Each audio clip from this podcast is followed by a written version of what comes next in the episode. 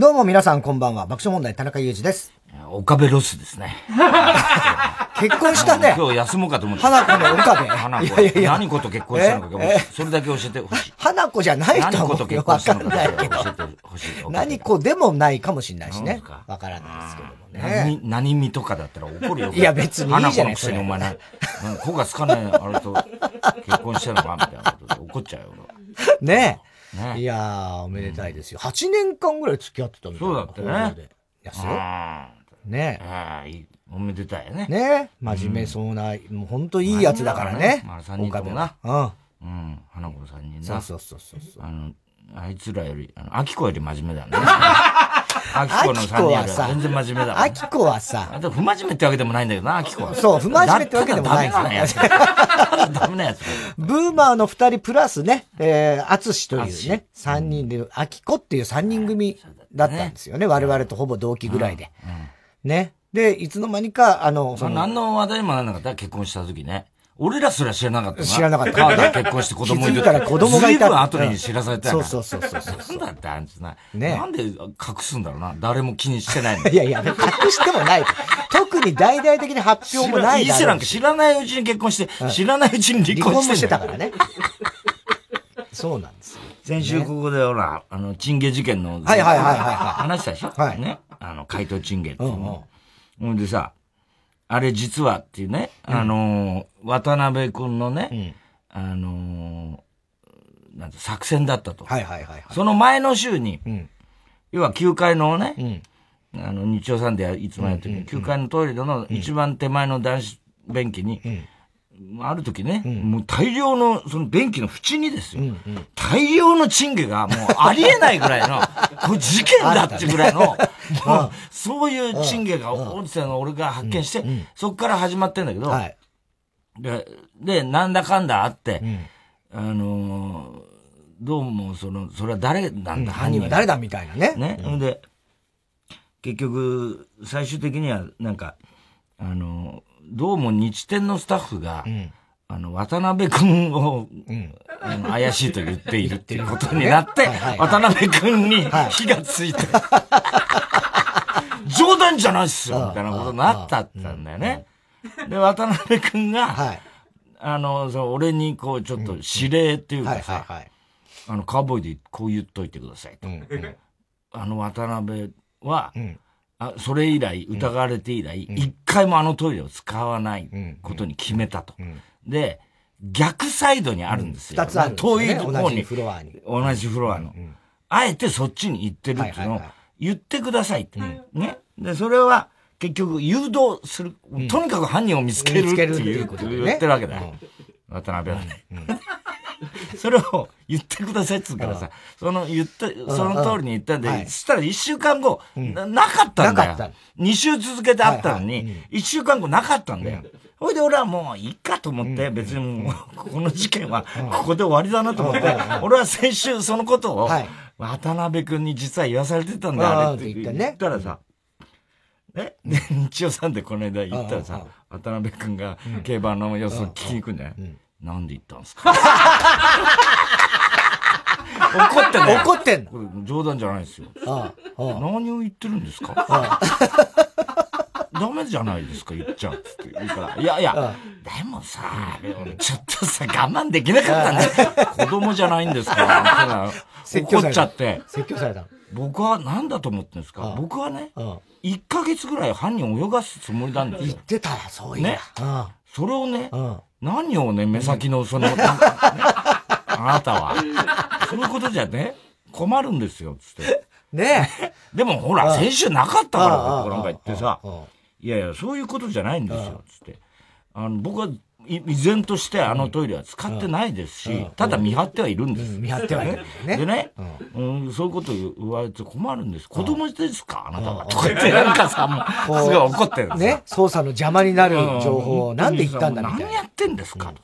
意外にしてくださいっつって言われて、ごめん、つってさ。まあでももう、ねえ、そういうの、先週もなかったからさ、とかなんか適当に俺はちょっとごまかして、怖かったから。ね。で、これ、まったくなんつって、競馬の予想だけして、行ったんだよ。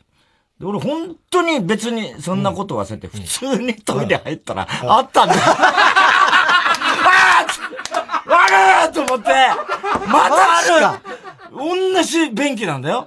一番手前の便器。俺もう小便もしないでトイレ飛び出してさ、わーいっつってたと思って、そしたらさ、行こうと、渡辺君呼びに行こうとした。そしたらさ、途中に喫煙所があって、そこに日野と上原と日野がいたんだよ。で、そこ駆け込んで、あ、すぐ渡辺君を呼んでこいって言って、日生のサンデーのスタッフを、とにかく賃金があったぞって言って、そしたら上原も、え？あったんですか？大変だよ、もう。お前は渡辺君を呼んでこいって言って。で、日野、お前は現場に行けって、見張ってろと。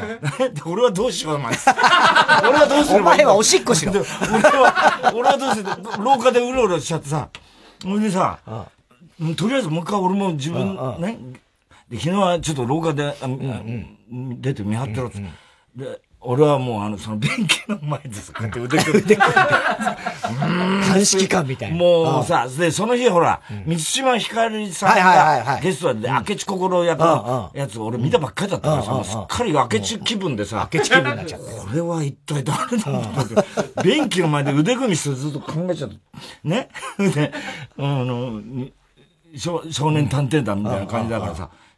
出て、とりあえずも、でも、うろうろしちゃった俺もさ、廊下で、とりあえず廊下にもう一回戻ったらさ、向こうからさ、廊下の向こうから、渡辺少年がさ、やたら少年が来たありましたかよ。やっぱりありましたかみたいな。そう、出しましたね、犯人はみたいな。あったんだよ、つって。で、みんな呼んでこいって言うのさ、他の腰崎とか誰も来ないんだよ。もうすっかりなんかね、もうどうでもいいんじゃねえとかあるでしょ。大人みたいな感じになっちゃってんだよ。こっちは少年探偵団のさ、大騒ぎしてんのにさ、もうさ、なんか、三船とかも来やしないんだ、見に。なんだあいつらとか言ってさ、でもしかしこれは、なんつって、二人で、俺と渡辺少年で、二人で廊下でこうやって腕組みしちゃって、首かしげちゃってさ、これは三船の、そういえばあのヒゲってちょっと陰謀っぽいよな、みたいな。あれ、減ってねえかみたいな。ちょっとこう、ね、相談して、ね、こっちはちょっと微妙な距離でさ、トイレからちょっと離れながらさ、二人でこうやってさ、向こうの逆サイドの方のスタジオから来るところに、二人組の男がこっちを見てんだよ。俺と渡辺がやってんのにさ、パッと見たらさ、向こうの、遠い向こうからさ、二人組の男が見てるわけ。で、トイレ指さしてんだよ。え？俺？こっちも、つったらさ、だんだん徐々にその二人組、俺と渡辺と近づいてって、あんたどちらですか？みたいな感じになってた。僕たちは日曜天国のスタッフです。言うわけ。つって、こっちも、なんか気まずい空気が。なんかね。二人いんだよ。二人ってさ、いや、実はね、僕らも、先週カウボーイ聞かせてもらったんです。ね。で、日天のスタッフが疑われるという、おっしゃっていたんで、僕らはこの二人でね、ずーっとここ見回って、張り付いて、見てたんです。ありましたね、つうわけで。ありましたね。もう先に見つけてんだ。これはね、でも、見逃してんの、犯人は。犯人は。そいつらもね。で、いや、でもそっちは、渡辺君、疑ってたんじゃないんですかって俺が言ったらさ、いや、実は私たちは確かにそうなんです。って言ったら、渡辺君が、僕は今日は、聞いてると思いますか？ここのトイレは全く、もう見てたんならわかりますよね、みたいな感じの確かにそうです、みたいな感じになってたら、もうさ、これは、つってさ、4人でさ、何をしてどうしましょうかね、みたいな。見逃してますって。向こうの一人がさ、いや、これね、かなりの短時間のはずです。僕らがね、目を離したのほんの3分から5分くらいで、ね、だから絶対ね、犯人はね、あらかじめ毛を抜いてね、ここに来て置いて逃げてるんですよ。そんなことがあるんですか？そんなことが。すごいやつですねって言ってさ、でもなぁ、なんて言ってたらさ、ふと気がついたらさ、日天のスタッフとさ、渡辺くんがさ、俺の方をさ、じーっと疑わしいように見てた。え？ってなってさ、俺もさ、確かに今回も俺が第一発見者なんだ。ちょっと待ってください、太田さんみたいな。第一発見者か。いやいや、俺違うから俺見てすぐ飛び出してきたからみたいな感じでさ、これちょっと待ってくれっつって言ったからさ、渡辺くんがさ、太田さん、白状してくださいみたいな感じになってるわけ。また、何週間して結局お前になった。日展のスタッフもこっちがさ、僕らもね、ちょっとは思ってんですよ、みたいな感じになって。いや、僕は違いますよ、みたいな感じになってて。これはじゃあもう喧嘩する場合じゃないよね、みたいな感じで。俺が、一応、合同捜査みたいな感じで、これから、ね、合同で、所轄はそれぞれ違うけど、捜査本部は立てませんか？いいですけどね、なんて、まだ俺のこと疑ってんだけど。もうさ、大変な騒ぎだよ。どこまで行くんだろうね。そう。お前だからさ、それでほら、水島ひかりちゃん来たじゃない？俺よっぽどさ、この人、明智だからさ、この人に捜査依頼しようか。いや、役でしょ。役だよ。さすがに、野本君、ここまででかかってさすがにその話するわけいかねえなと思ったからさ、言わなかったけどさ、これ大変だな、つってさ、ずーっともうそれが気がかりだよ、俺は。それで、番組終わってからもみんなで話しててさ、誰が、大体ね、一周空いてんのはおかしいじゃないかと。しかも、逆サイドに、っていう、こっちは誘導したのにもかかわらず、やっぱりあそこってことは、放送聞いてないんじゃないかっていう話になって。いや、放送は、俺はわかんないけど、聞いてるかもしんないと思ってんだよね。だからそれは、聞いててやってんのかな。変に、そこで、行動を移して逆サイドにしたら下で罠かもしんないとか。やっぱ見抜かれてたのかな。そうそうだ。いろいろ考えて、今週やめとこうかな。俺またこの話してるから、また渡辺君に怒られるかもしれないんだけど。そうだね。危険性はあるんだけど。今週はなんか指令はないの？ない。とりあえずないんだよ。こういう風に。とりあえず合同捜査ってことになったから、とりあえず今の段階ではだよ。一番疑われてるのは俺だから。そうそう。俺が発見しちゃダメなんだけど、まあ、要するに合同で捜査しましょうってことになって。でもな、一周空いてんのはおかしいなって言ったらさ、アミーゴがさ、わかった生やすために一周開けたんじゃない間抜けな刑事みたいな。そんな一周でお前そんな入るかよみたいな。近代地ですね。まさに。あったそうそうそう。まさに珍事件ですね、なんつってね。よくわからない。ばっかだろ。まさに珍事件。うまくもなんともない。本当に不思議なんだよ、あれ。ねえ。怪盗チンゲ。ねえ。怪盗チンゲだよ。怪盗チンゲな。すごいよね。すごいよ。まず、だから、寮であるんでしょ？俺は一回も見たことないのよ。一番最初が一番すごかったんだよ。だから、徐々に減ってはきてるはずなんだよ。それは。消耗品だから。うん。消耗品じゃないけどね、別に。消耗品ではないんだけど。限りはあると。限りはあるわけ。だから一生置いたんじゃないかっていうのがアミーゴの推理なんだけど、そんな急に生えないだろって。生えないですよ。言ってんだけどさ。困っちゃうよ、あれは。困るね。だからお前も疑われ、渡辺君も疑われ、安住君も疑われ、スタッフも疑われ、三船も疑われ、みんな疑心暗鬼みんな疑心暗鬼です。真偽を見せろみたいな空気になってんだもう。ね。そうズボンを下ろせみたいな。俺はでも一回も見たことないんだよね。一応お前が休んでる間に。まず初回の。俺はアリバイがもう。お前はアリバイがもう成立してんだ。ね。羨ましいよ、俺は。俺はもう、大丈夫だ。疑われないからいいなと思って。でもこれが発見するんだよな。不思議と。だから、大津さんが来る前に急いで。本当に3分ぐらいの間だっつうんだよ。日展のスタッフに言うと。どこでどう見張る？絶対にあらかじめ抜いてるはずですって。なんか、妙にそっちはそっちでさ、確信持って言うんだよ。そんなことするかなつって言ってたんだけど。しないよんなことを。でも、じゃないと、時間があまりにも短い。あの場で抜くには短すぎるってわけわかんない。どのぐらい時間があるのか、お前知ってんのかよみたいな感じなんだけど、言ってんだよ。へー。たまにね、行くと、別にその大量じゃなくても、ちょっとはあるじゃないですか。もう、あの量は違うんだ。お前見てないの？先週も。見てない。なんで見ないのかなみんな。見れば、俺の驚きが分かってないはずなんだけどね。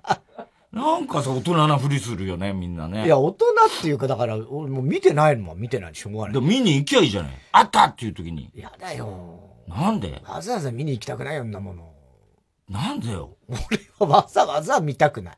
現場100回っつってたよ。俺は刑事でも何でもないんだから。何足、ね、5万足。そんなんで、すり減らしたくないよ。すり減らさないとダメなんだよ。すり減るか、あんな絨毯の。その前、サンジャポでさ、ほら、武井がさ、うん、なんか自分が昔付き合ってた、はいはいはいはい、元彼女が、うんうん、なんか、まあ、有名人で、それがなんか、あるタレントだからなんだかしないけど、有名人。芸能人と結婚したのがびっくりしたみたいな。誰かは言えませんって言ってたよね。で、あの人と竹終わって、俺の楽屋でちょっと話した。うんうん、で、俺はさ、ちょっと言えよ、お前、つってさ、うんうん、お前な、うん、俺にだけは言っといた方がいいぞ、つって。いや、太田さんにだけは絶対に言いません、つってよ。あいつさ、何言ってんの、お前。そういうのは俺は大丈夫なんだからって。そういうのは大丈夫。信用しろよ。俺に言っとかないと、まずいことになる。何がまずいこと言ってたらさ。俺は絶対口が硬いんだから。硬いわけないでしょ。この後ラジオで言うでしょ。言わないよ、絶対に。って言ったら、それは信用できないって。伊達天の時にね。クドカンがね、なんかなんだかわかんないけど、クドカンがいろいろ注文してくるみたいなことを、俺が武井に聞いたのを、すぐ次の週のカウボーイって言った。現場の空気がね、悪くなったんですよ、つって言ってるわけ。言ったじゃないですか、つって。それはしょうがないよね。しょうがないよね、じゃあ。誰なんだでも、じゃあ、わかった。じゃあいいよ。言わないんだな。言わないんだったら俺言うからな、ラジオで。どういうことですかみたいな。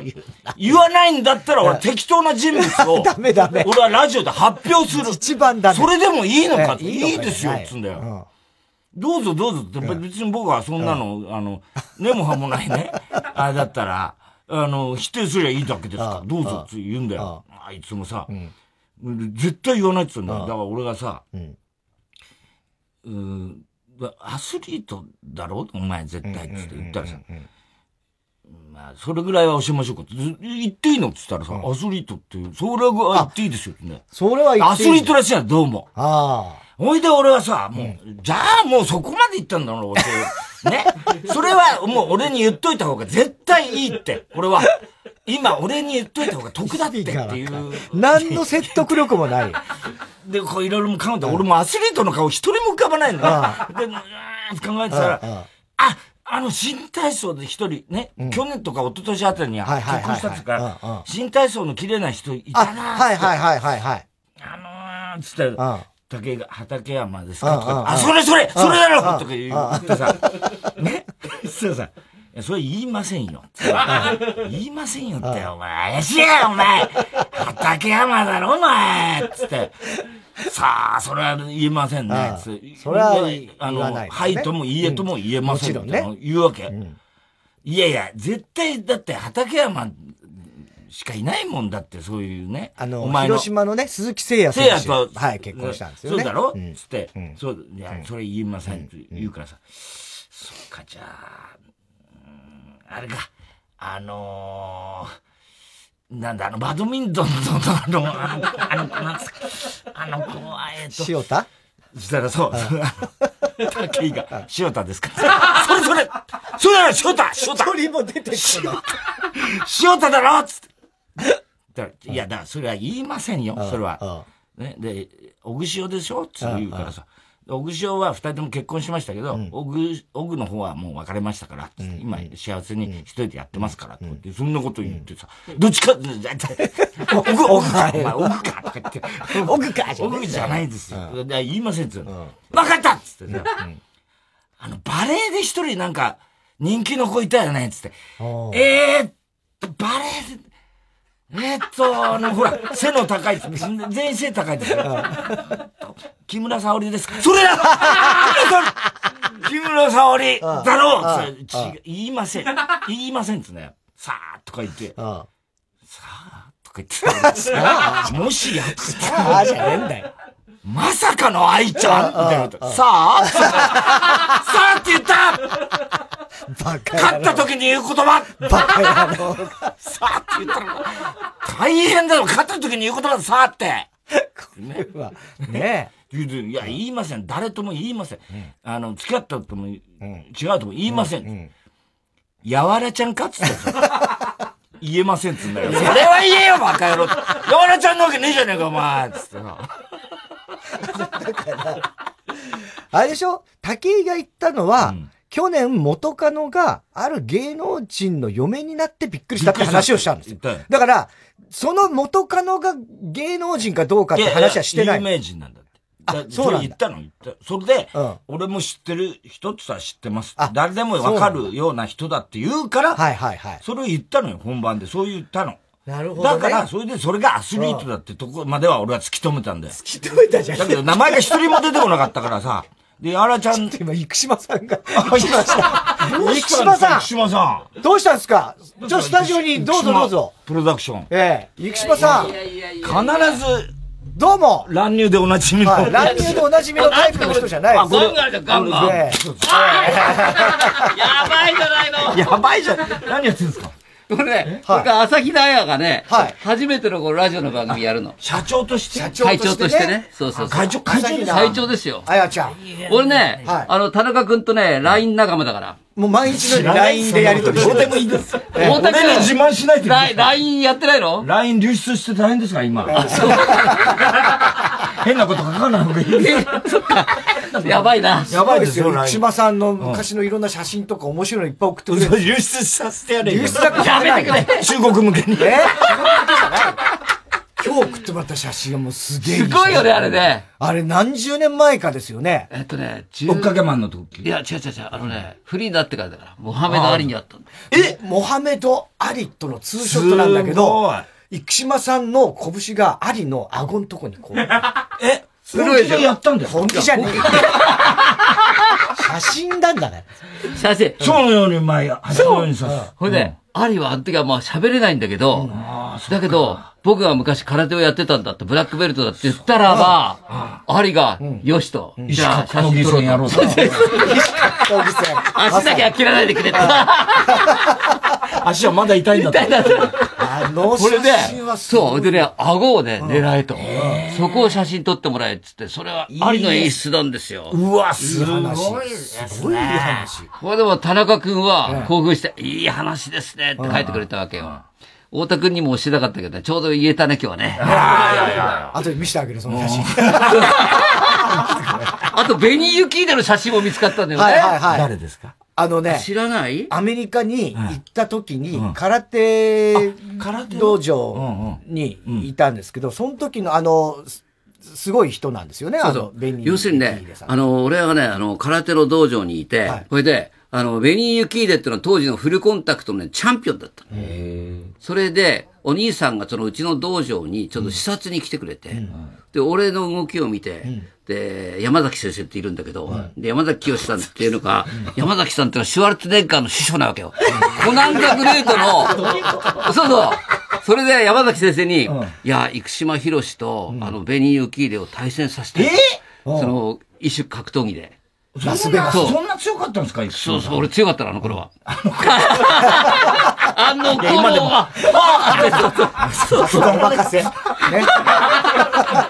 そう。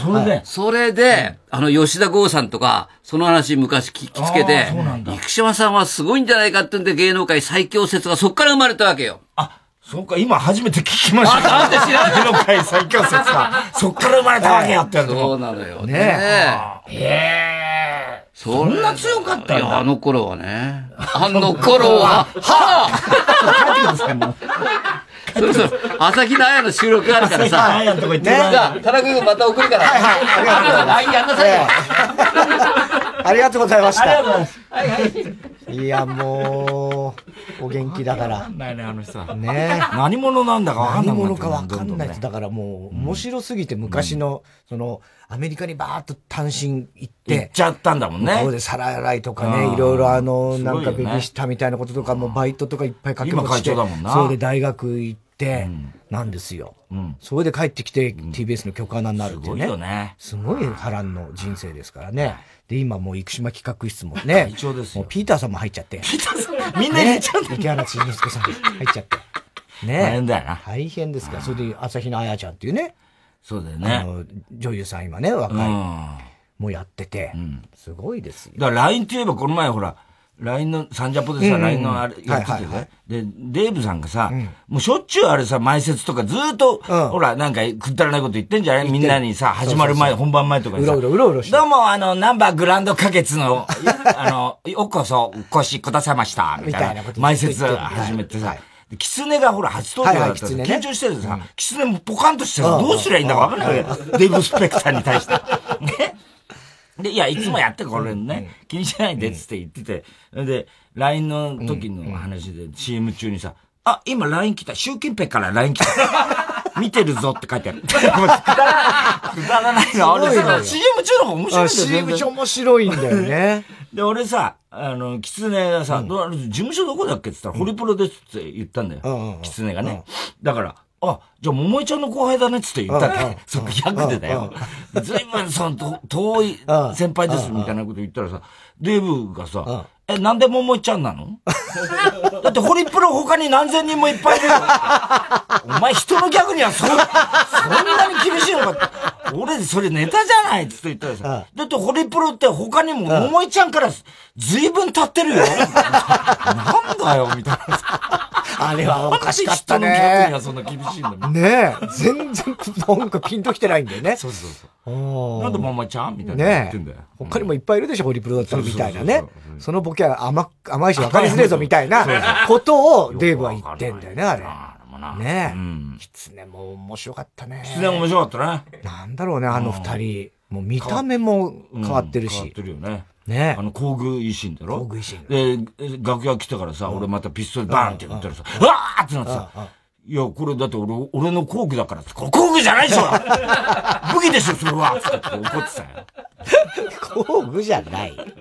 工具じゃない。ピストルの化身だからっつ。化身とかじゃないですから、僕は。僕たちは。ね。あれもだから友達というね、うん、ことでやってるっていうね。そうそうそう。だから、うん、水谷やチェイコみたいなことある結局。そういうことですよ。ね。ね。いやもう大変だよ。もう、だからもうサンジャポもさ、うん、もう、いろんな人が次から次へ出てくるじゃない？ああだからもう若い、ほら、モデルさんみたいなとかさ、うん、結構インフルエンサーみたいな人とかも最近結構出るじゃない、うんうんうんうん、だもう、あと、カタカナの人も多いしさ、最近さ。うんうんうん、もうだから、もう、わかんなくなっちゃうね、やってる。いや、もうとっくにわかんないよ、もう、うん。だって前に出ましたよって言われてもさ、うんうん、気がつかないこと多いもん。もうずいぶん前から、ね、何年か前から。あるよね。うん。サンジャポで出たことがあるって言って、うん、それがほら、爆砲の方に来て、なんか来たりなんかすると、もうわかんないもんだって。前に一回共演してますみたいな言われてもさ。そうね、うん。だからさ、そう考えたらタモリさんなんてそれの嵐を30年やり続けたんだろうね。だからどうだろうね。いいともで会ってますとかは、ものすごい数じゃん。そうだよな。だから。でもまあ確かに記憶力はいいからね、タモリさんはね。ね大変だったね。だから、ねえ。この間だからほら、三島ひかりちゃんね。うん。日曜3年に来てくれて。うんうん、そうそう。全然だから、ホルダーの時代のことあんま覚えてなさそうだった、ね。そうね。だからホルダー、俺らすげえ印象残ってたんだね。俺は印象残ってたね。長浜ラーメン食ってたらホルダー隣で騒いでたね。こいつら酒飲んでんじゃねえかなと思って。飲んでるわけないんだよ、もとさーんとか言ってさ、ね、子供がさ。そう、ありましたよ。お疲れ様でーすなんてやってたよね。あとだから24時間テレビで一緒にね。そうそう、お前がな。ね、武道館で歌ったんだから。お前が真ん中でな。そう。何の歌歌ったの？ハクション大魔王。ハクション大魔王歌ったんだね。あれを歌ったんだよ。お前が真ん中いて、周り子供でな。そうお前が一番チビだった、うん。そんなことはないけど。そんなことはないけど。あそこにいたんだもんな、あの中に。いたんだよ。すごいよね。ねだから、その少年探偵団っていうのも今度楽しみだけど、俺はね、もうこうゆくゆくは映画とかで、うんはいはいはい、それこそ黒トカゲとかああいう長編をね、はい、満島ひかり主演でやってもらいたいね。ああね絶対いけると思うんだよあれ、うん。で乱歩ってはまさにああいうあれなんで NHK の宣伝をさ、俺それが未だにわかんないんだよ。すごいよね。なんなのあれ。NHK の BS 3連発ですよ。NHK のねみんな出たんでしょ。宣伝はい。おかしいよね。うん、なんで普通考えたらね。まあでも俺も冒頭その大竹栄一の番組の宣伝を、あれも NHK。あれも NHK。俺、伊達のジャージ着てさ、みんなで NHK。何なんだろうね。立花さんにめちゃめちゃ怒られそうだよね。NHK をぶっ壊すね。あいつどこ行っちゃったんだろうね。最近あんま聞かないですけどね。今度選挙特番やるんだけど、うん、この間、ほら、小川彩香さんに会ったんですよ。で、この間またロケがあって、はいはい、また小川さんに会って、その話を、またラジオ聞いてたみたいな、小川さん。そしたら俺はさ、たまたまその日さ、ネットニュースでさ、うん、小川彩香の旦那がね、うんなんか株主総会でね、糾弾されんじゃないかみたいな、くだらない記事だね。何その記事書いてあったんだよ。ネットニュースで株価がちょっと下がってんじゃないかみたいな。なんか、薬かなんか、とにかく薬剤の関係、医療関係の会社の社長。先に医療関係とか言ってください、ね。薬って言っちゃった。薬かなんかじゃなくて。で、大ピンチみたいな書いてあったから、小川彩香に会った時にさ、でも旦那大変だ、大ピンチなんだろうつって言ったさ。えとかって全然知らなかったんで。なんで私より詳しいんですか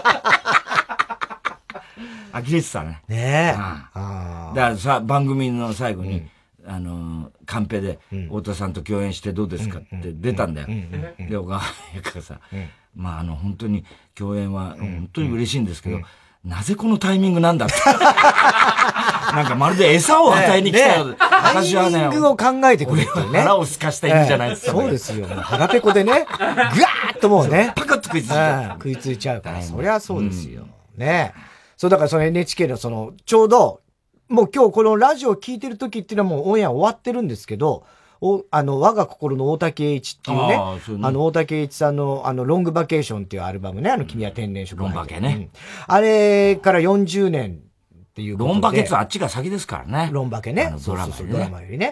そう、それで、それのナレーションを僕やって、それは日曜サンデーにもね、行ったんですけど、NHKBS4K っていうので、今日放送もう終わってるはずなんです。この時間はラジオの時にね。で、ただ 4K で見れない人もいるとは思うんですよ。4K なんてほとんどあともう終わっちゃってますから、オンエア。で、見逃した方はですね、また1ヶ月後ぐらい ?4 月のだ、24、ちょっと調べてください。ごめんなさい。4月の24日、に、これは今度 BS4K でもやるし、BS プレミアムでも、やるみたいです。NHK の。これだと結構ね、NHK の。NHK のばっかだけど、これは本当に、いい番組というか。だったら俺もつぶやき単語、今度。英語な。つぶやき英語だっつって。今度、女優さんで、あの人がね。はい。その女優さんの名前も今も出てきてない。ある女優さんが。はい。ある女優さんってなんで森川さんですか？森川さんが。はい。新アシスタント。森川葵さん？うん。で、堀さんが、はい。クローズアップ現代に行きますから。ね。だからもう大変です。ね、もう NHK ばっかですよ。もうほんとね。だそれ、もし、だから、ね、この時点で見れてなかったっていう人は、4月の24日、BS プレミアムでも見てくださいというね、ことでございました。はい。T シャツに口紅ってよくほら、メールくれる子いるじゃない？ああ、T シャツに口紅。なんてもう一番見なきゃいけない番組だろうなと思う。大竹さんか。大竹栄一さんですよ、あれは。ねえ。ということで、それではそろそろ参りましょう。火曜ジャンク爆笑問題カーボン。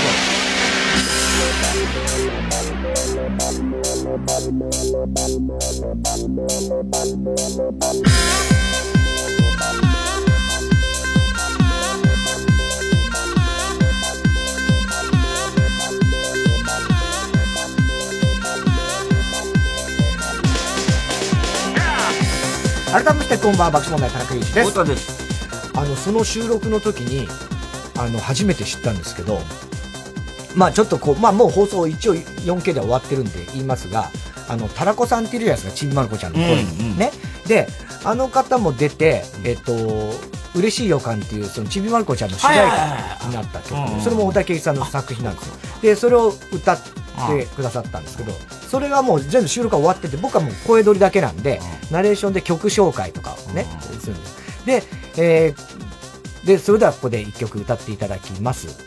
嬉しい予感、たらこっていうのを言うんですけど、そこで、じゃあチェックしますってスタッフに、すいません、田中さん。ごめんなさい。今、たらこさんの曲紹介してもらったんですけど、正確にはたらこじゃなくて、たらこだそうです。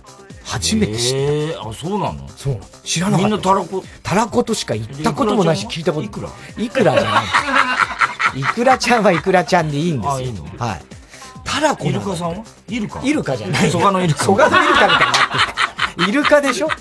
タラコなんだ。タラコなの？そうだね。タラコだと思ってるよね。そう、タラコって思ってるし、うん、タラコとしか聞いたことない気はするんだけど、ね、これ放送見た人は多分なんで田中はタラコって言ってんだって多分思う人がほとんどだと思うんですよ。だけどあれは正確にはタラコらしいです。ビーズとかね、ビーズじゃなくてビーズとかね、うん、あるんですよ、たまにそういうことは。爆笑問題だから、ね、違うじゃんね。東京は桜が満開です。まあね、ちょっと日曜日とか、もう雨がすごかったです、風もね。それで散っちゃったところもあると思いますけども。で、今日はですね、日中15度と爽やかな一日でした。明日水曜からもしばらく良い天気が続きまして、気温は20度前後と暖かい日がこれから結構続きそうです。ああ、そうか。もう4月並みの陽気に。どうなんだかよくわかんない。朝は寒いんだな、でもな。まあでも結構朝晩はね、寒い時もありますからね、気をつけてください。はい。で、日曜から月曜にかけてまたまとまった雨が降るそうです。雷マークなんかもね、予報ではついてるそうですよ。はい。今日も紹介したハガキ、メールの方にはオリジナルステッカー、特に印象に残った1名の方には番組特製のクレアファイルを差し上げます。では曲聴いてください。渡辺満里奈さんで嬉しい予感。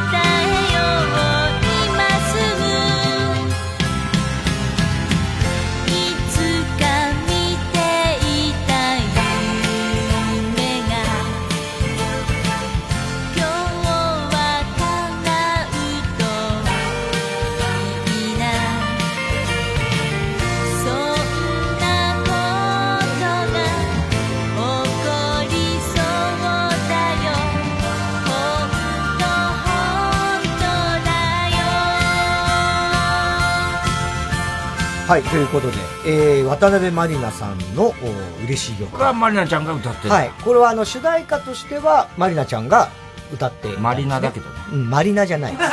マリナです。渡辺です。渡辺じゃない。渡辺満里奈です。渡辺マリナです。はい、はい、マリナじゃない。ね、で、タラコは。はい、タラコのさっき話をしたんですけど、うん、タラコさんはその番組ではタラコさんが歌ったんですけど、主題歌は渡辺満里奈さんが嬉しい予感っていうのを歌ってたということでございますね。作詞が桜桃子さん、作曲が大竹英二さんね、ということでございます。はい、ということで渡辺満里奈さんの嬉しい予感聞いていただきました。火曜ジャンク爆笑問題カーボーイ。 TBS ラジオジャンク、この時間は小学館、中外製薬、三和シャッター、総合人材サービス新生梱包、他各社の提供でお送りします。あなたが死んだ時、ようやく気づいた。あなたたちがどれだけ大切だったのか。生きとし死せる全ての人たちに捧げる物語。漫画大賞2021大賞受賞、早々のフリーレンコミックス発売中、小学館。劇団中外製薬、次回の舞台テーマは夢半ばです。監督の体験談がテーマみたいなことでしょうか。まあ言っちゃいますと、行きつけのスナックの名前を拝借しましてね。スナックの名前ですか。飲んでたらここの名前でよくねみたいなノリでサクサクっと決まっちゃいまして、スナックだけにサクサクみたいな。声優の徳井空です。音声ガイドアプリ耳タブで得意空のオカルト探検クラブが好評配信中。月刊ムー編集長の三上武春さんを助っ人に迎え、関東のオカルトスポットを大紹介。未知との遭遇へ出発進行。 TBS ラジオ905-954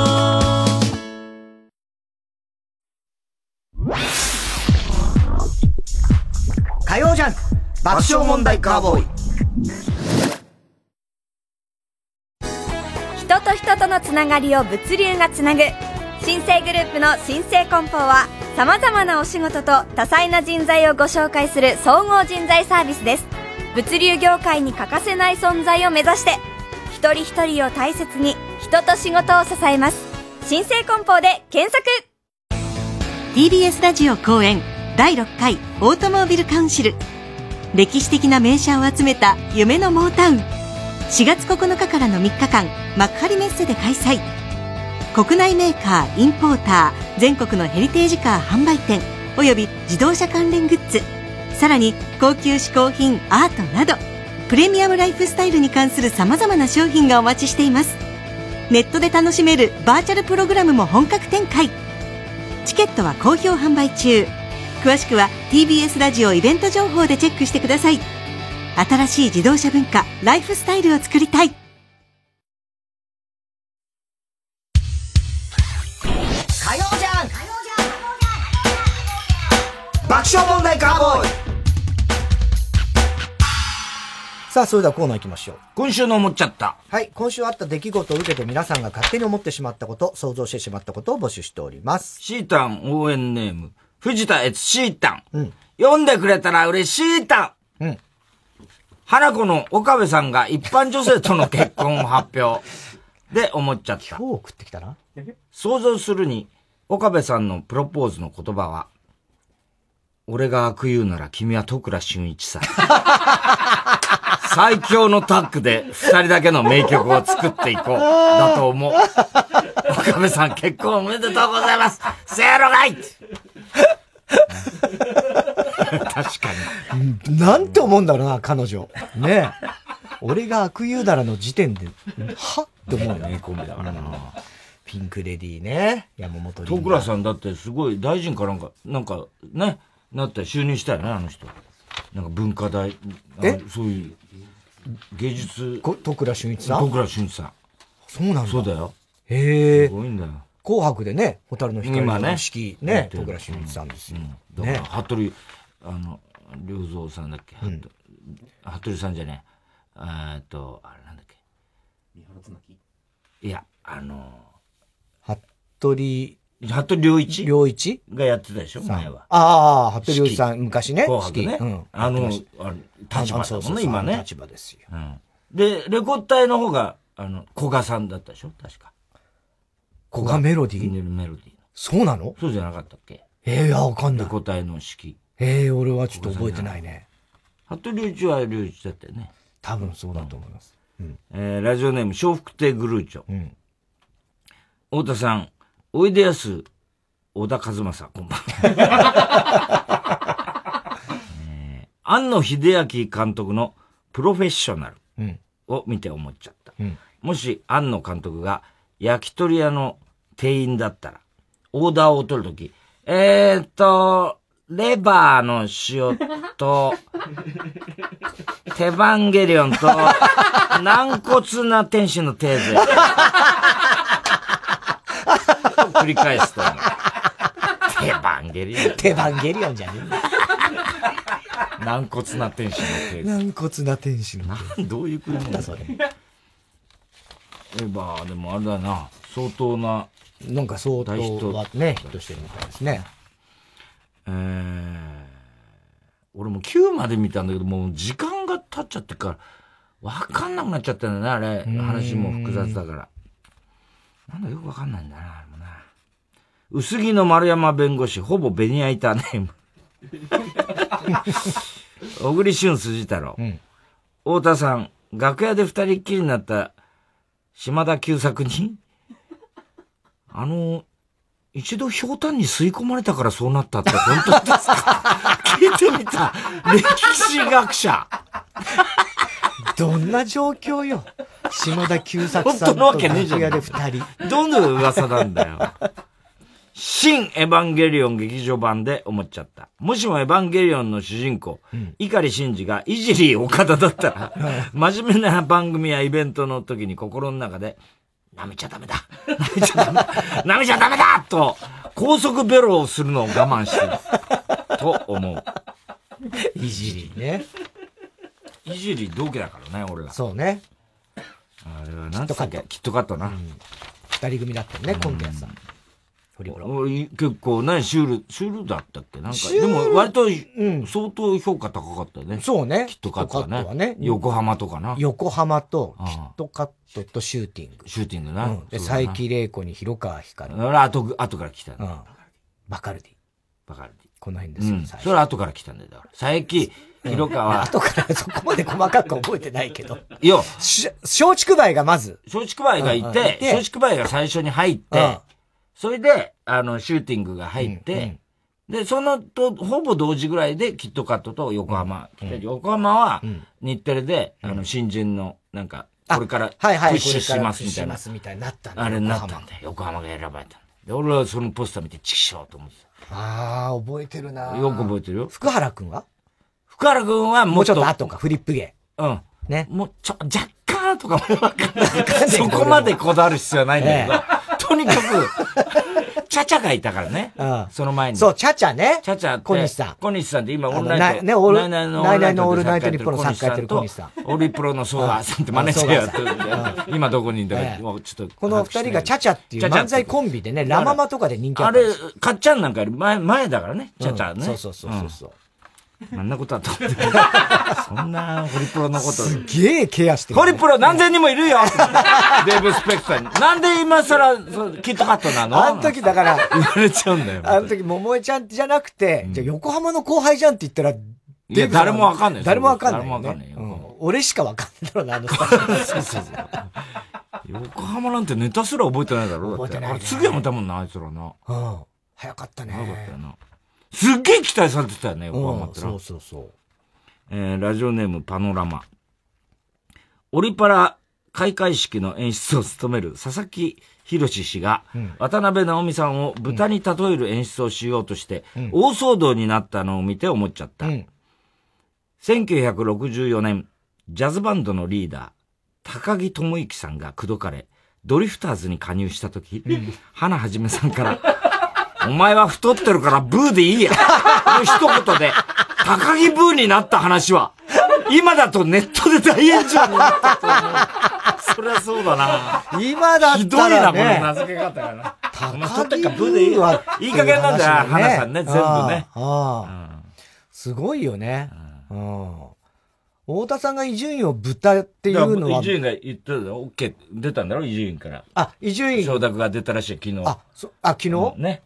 そっか。言ったんだ。ラジオで。伊集院が、太田さんから、俺が豚って言われるのは、俺は嫌だけど、その後に俺が、お前いつかぶっ殺すからなっていう、そこまで言うから、これは許してもらえるよねっていうのを一応、なんか言って、ただ嫌だけどねって言ったから。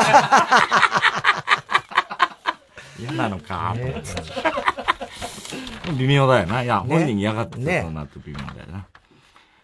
ラジオネーム、ポンプ屋のポン。大田さん、コンマオ先生。おじさん、お前ら。コンマオ先生、こんばんは。コンマオ先生。危ないんだよ。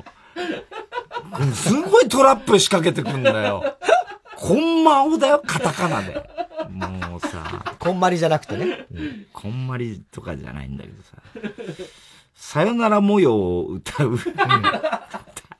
伊藤敏弘を見て思っちゃった。見ないよ、今お前、伊藤敏弘。いつ見たんだよ。俺25年ぐらい前に新潟の営業で会って以来。あったよ、もう。すげえ明るかったよ、なんだか知んないけど。伊藤敏弘。すっげえ明るくなってたよな。なんか仕切っちゃったな。そう。やたら喋ってたな、あれ。もし伊藤敏弘が羊だったら、ヤギもめ泣くのよって歌いそうだ。俺さよならもよって歌がねヒットしたんですけど、だからねねねねねねねって歌なんですよね。元鉄道員でね。そうそうそう、鉄道員でよく雪のホームで歌わせる。そうそうそうそう。本当にな、真冬にな。そうなのよ。ひどかったらベスト10の。そう、本当に。雪のホームで歌ってたね。なってねえっつってんのにさ、鉄道員の格好させられて、歌が今ヒットしてんのにだよ。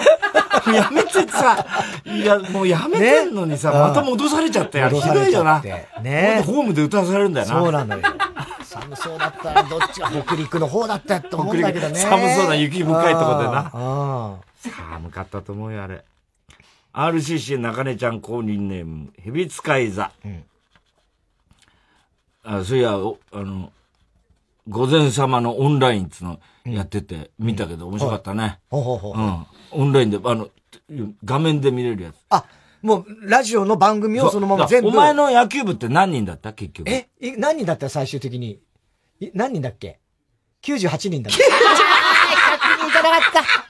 98人だった。午前様、上限500人で、それをもう大幅に上回っちゃったらしいよ。ええー、うん、じゃ、うちも上限200人とか言ってみる。だからそんな、90人しかいないんだから、上限設ける必要ないんだよ、お前んとこは。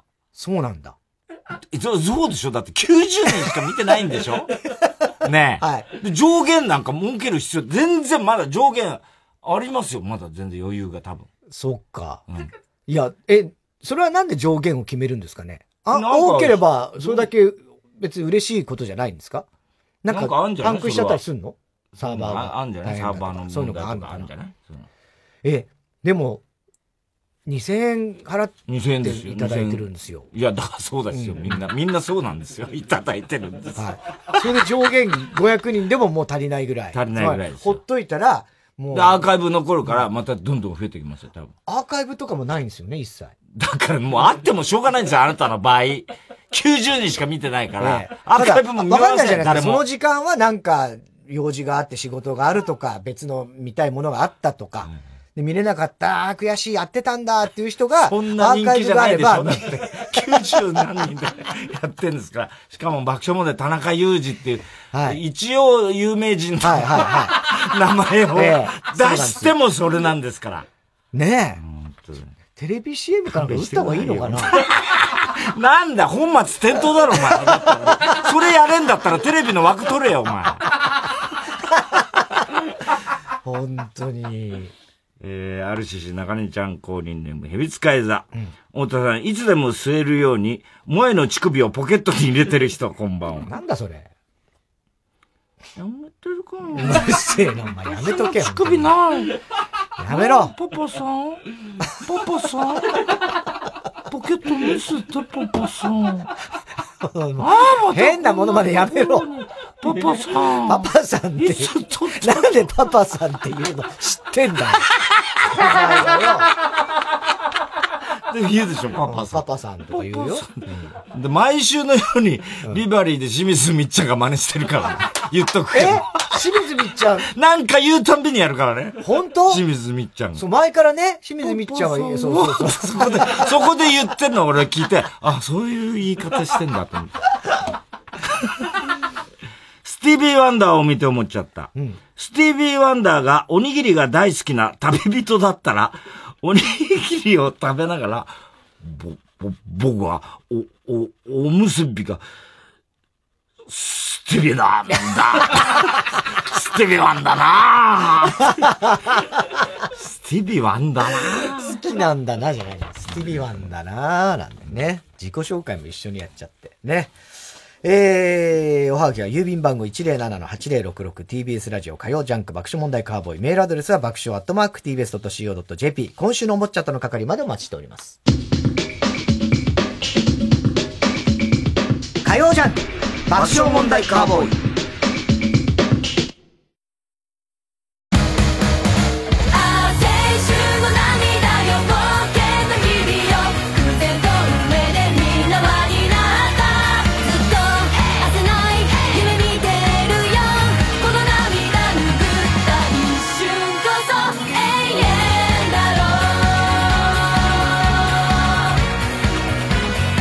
こで無断塾の青春をお聞きください。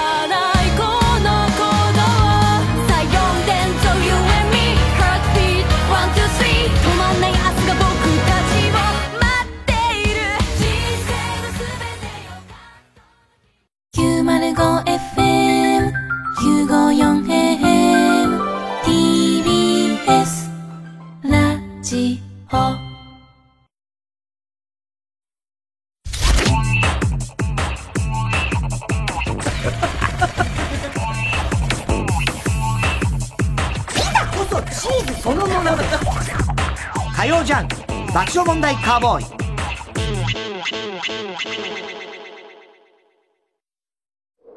強い草と弱い草の違いは強く風が吹いた時に初めてわかる。そんな言葉があります。3話シャッターの窓シャッター窓モア台風ガードは大きな台風にも耐える設計。進化はその時に3話シャッター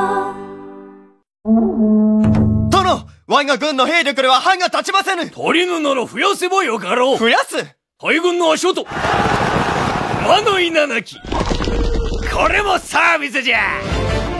勝てそうな BGM まで音で時代と勝負する東邦学園専門学校放送音響科小木栄一樹です。南部ひろみです。崎山俊也です。セッション22のスピンオフプログラムがスマホ用音声配信アプリ耳タブでスタートしました。名付けて崎山俊也南部ひろみの大人の社会科見学。第1弾は埼玉県の蕨西川口編です。スマホ片手に同じコースを歩くのもおすすめ。ぜひ聞いてください。 905FM 954FM TBS ラジオ。TBS ラジオジャンク。この時間は小学館、中外製薬、三話シャッター、総合人材サービス新生梱包他各社の提供でお送りしました。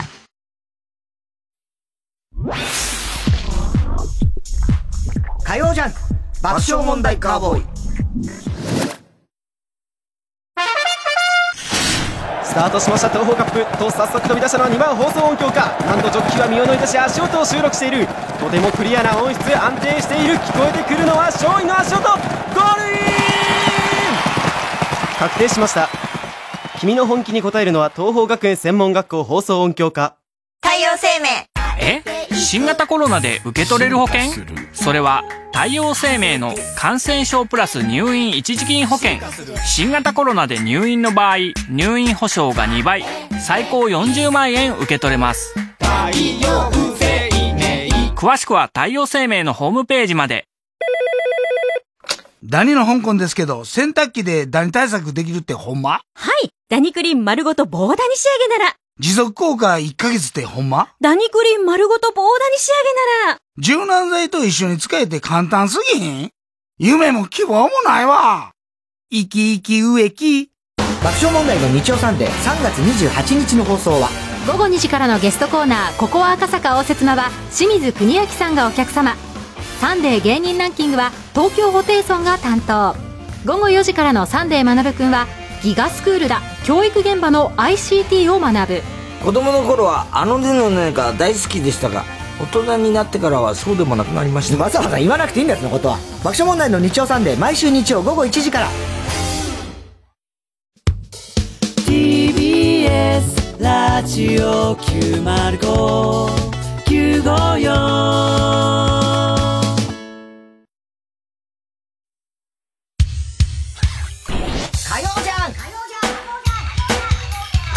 爆笑問題カーボーイ。さあ、それでは続いてのコーナー行きましょう。知らないの？私、田中の長女ね、13歳、中1の長女がね、たまにHA は HA はとか、あと脳弁ね、勉強してないから脳弁とか、あとチナなんとかね、ちなみにとかね、チナなんとかねとか、まあそういう感じのオリジナルの流行り言葉を使った会話、これを皆さんに作って送ってもらうコーナーなんですけど、この間また出ましてね。出ましたか。はい。これはオリジナルというよりも、しますね、もう今時の若い子はみんなわかる言葉だと思うんですけど、この間ね、奥さんの萌ちゃんとその長女が会話してるのたまたま横で聞いてて、なんかママが、じゃあお買い物行くけど一緒に行くって今春休みで、じゃあ一緒に行こうかっていう話したときに、その娘が、デバコスだったら嫌だよ。プチプラなら行くけど。何ですかね、何一つわかんない。デバコスなら私嫌だよ。プチプラなら行くけど。出たよと思って。いや、ちょっと待ってと。デパコスなら嫌だよ。プチプラなら行くけど。で、当然聞くわけですよ。コストコじゃないよ。コストコじゃないです。今ね、うちのちょうど年頃で、も中1で、結構コスメ的な。コスメものとか、興味をすごい持ち出してるんですよ。別に普段化粧なんかもちろんしないんだけど、例えば、お風呂上がりに、こう、乳液みたいなとか、化粧水、あるじゃん。ああいうのとかは、興味がもう出てきてるのね。で、とにかく今、ドラッグストアとか、ああいうところでそういうの見るの、とにかく好きなんですよ。ね。さすが、松本清の娘だなって感じはするんですけど、何でも欲しがるまみちゃんで。ああ、そこ繋がるんですか。まあ関係ないけどね。ああ、そう、今何言ってんの、全然わかんなかった、今。すごい、さすがだね。やっぱね、そう。ちゃんと覚えてんだね。そうだ、出てきたの、そう。そこで、あそこでバーッと人気になったんですけどね。そうか。で、で、プチプラっていうのはなんとなく推理で、プチプライス、安いとかっていうことって言ったら、そう。で、デパコスっていうのは、デパートコスメなんですよ。そうなんだね、きっとね。つまりだから、デパートの1階の、地下じゃなくて、デパートの1階のいわゆる高級、ブランドの化粧品。デパ地下的な略し方をしてるってことでしょ？ね、デパートコスメ。で、そういうのも今興味ないんです、まだ。いわゆるシャネルとかディオールとかそういうやつですね。買えないしね。ね。で、彼女はいわゆるドラッグストアみたいで、そういうやつはすごいプチプラ。それプチプライスね、多分ね。安いお店。なら私は行きたいと。だからママと行く、買い物行くってママと行くんだったらそういうデパートとかで、だったら化粧品とか私は全然どうせ買えないし興味もないから嫌だよ。じゃなくて、そういうこうね。友達とそうやって話してるのかね、デパコスでさ、みたいなことなの。多分そうだと思う。みんな使ってんじゃない？そういうの雑誌とかに書いてあるのかな、デパコスのなんとかとか。そうじゃないんだ。あ、かもしれないけどね。ローカルの言葉なのかな。ローカルじゃないと思うよ。で、うちのスタイリストさんのほら、さやちゃんいるでしょ？ね。まあ若いじゃないですか。で、聞いたらもちろん知ってて。ああ、そうなんだ。あ、デパコスとか、あそこですね。当たり前の。そう。ラジオネーム、サハラサザンカ。保健室の先生と怪我をした生徒の会話。大丈夫？そんな汚れて何があったの？サッカーやってて PK でキーパーになったんだけど、ZT 止めてやると思って。張り切りすぎた。ZT？ 知らないの？絶対そっちの方がいいわ。だから先生、氷ちょうだい。指を冷やすから。指知らないの？指だよ、指。言っちゃってんじゃねえかよ、もう。いや、むしろ時間かかってるね。指の方がいいよね。ZT。たまに大悟もあるからね。大悟の時にね。こないださ、高江玉緒さん聞いてたらさ、山里と会話かなんかで、あれ何の会話だったかな。とにかく、あ、そうだ。山里は、千鳥の大悟、ね、のことすごくこう、尊敬してみたいな話をね、してて、すごい世話になって。でも実は同期っぽいんだ、みたいな。あ、そうなんだ。だけどそれが分かった今でも、うん、もうもともと先輩っぽくも尊敬しちゃってるから、うんうんうん、冗談でも、うん、そういうこう呼び捨てみたいな言い方とか、うん、乱暴な言い方、うん、今ここでも俺はできないんだみたいな話をしてたのね、うん、で言えないんですかみたいな、うん、赤井さんも聞いててさ、でいや言えませんよ、言えるとしたらもうあっちのウィッシュの方だったら言えるけどみたいなことを、うん、山里言ったわけよ、うん、そしたら赤井さんがあ DIAGO のって言ったのねそしたら山里がすかさずいやいやそれじゃディアゴだからDAIGO でしょ、ディアゴになっちゃうよ毎週なんか毎月なんか作っていくよみたいな、うめえな相変わらずと思って、すごいよね。だ本当は大悟だから DAIGO の方の大悟さんだったら言えるんですよねみたいな。それを DIAGO って言ったのよ。ディエゴ。ちょっとした間違いなんだけど、よくそこ捕まえたなと思って。RCC 中根ちゃん公認ネーム蛇使い座、上司と部下、上司。おい田中。先週出してもらった田中のデザインに盗作疑惑が浮上してるんだが。信用していいんだよな。田中。何言ってんですか？あのデザインはしこってるし、フェラってません。え？しこっててフェラ？どういうことだ？え、知らないの？あのデザインは自分でやったし、パクってませんってことですよ。そうか！じゃ引き続き、よろしく。バカ教師とバカ生徒上司と部下、あ、上司と部下、ラジオネームよたからす、うん、太田さん、うちゃやん、こんばんは。うちゃやん。母と娘の会話、うん、娘、ママ、私今日帰りにりなたちとまく茶して直熟するから万能音でよろしく母、え、今なんて言ったの？あ、帰りにマックでお茶してそのまま塾に行っちゃうから晩ご飯ノーセンキューで。母。それ私に伝わらなかったら、絶対意味ないでしょ。確かにそうだよね。万能ね。万能。マクチャ。言ってそうだね、マクチャとか。マクチャとか言ってそうだよね。マクでお茶してる。だ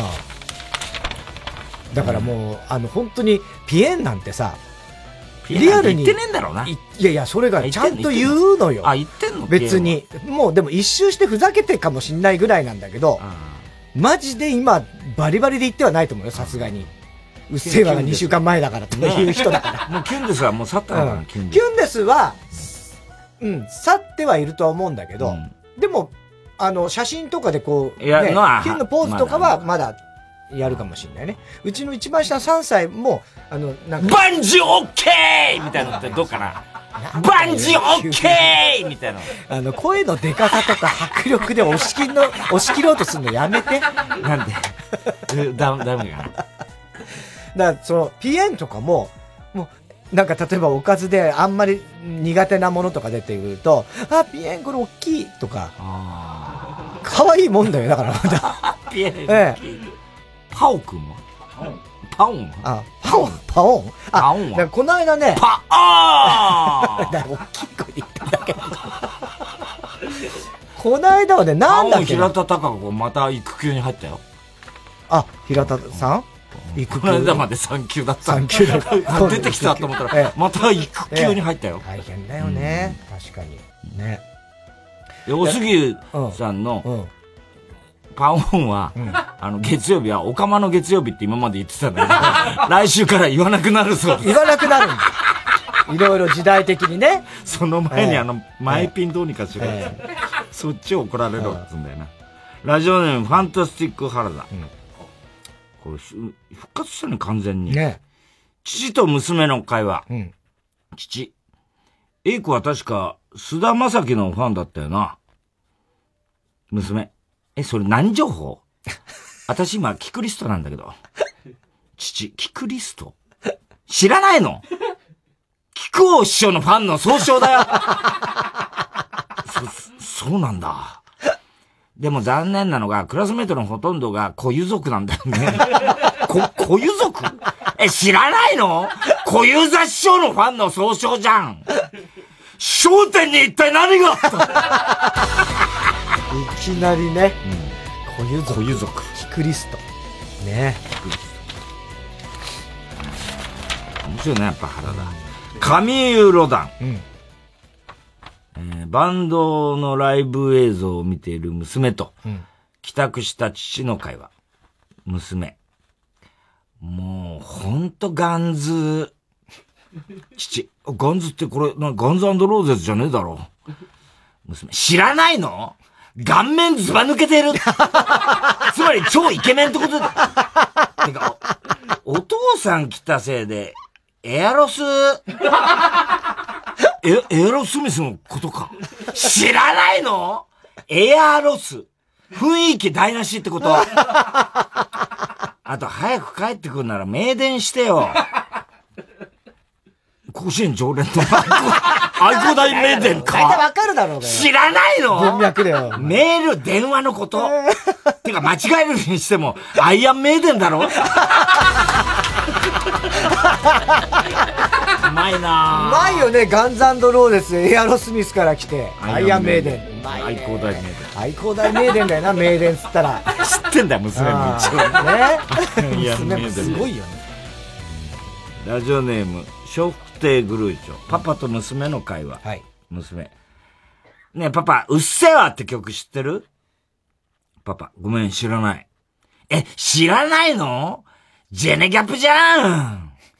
ジェネギャップ？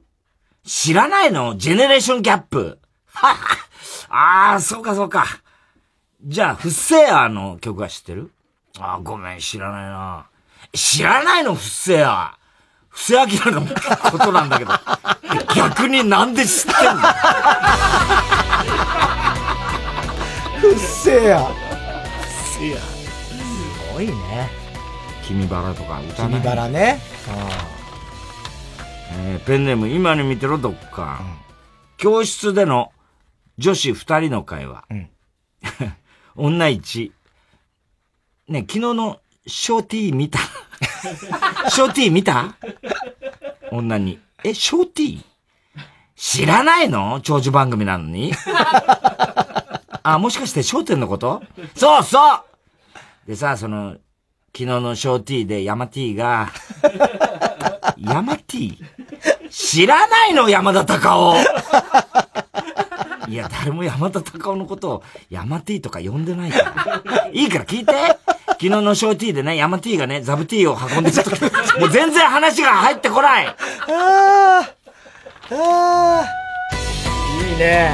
笑点ネタは今日、なぜか多いですね、ショーティー。ショーティーです。今、お客さんが。ジェーンスーちゃんじゃん。ジェーンスー。スーちゃんどうしたの？ちょっと、はい。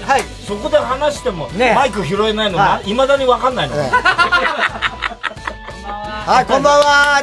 ジェーンスーさんが今。曲多いね。今日ね、さっき生島さんがふらっと来て。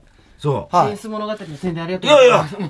またほら、頼もうと思ってさ、開花宣言をさ。やりましたよ。次でも開花でも何でもやりました。時間がちょっとずれちゃったから、赤井さんとこ行ったんだけど、だから、俺のスタバを全部赤井さんとこ行ったんだけど。いろいろご迷惑をかけて。本当はだから、スーちゃんに送るときは今度はホットで送ろうねって相談してたのよ。前アイスで送って、お腹壊して。みんなスタッフ全員腹壊して。すげえ喜んでくれたのに。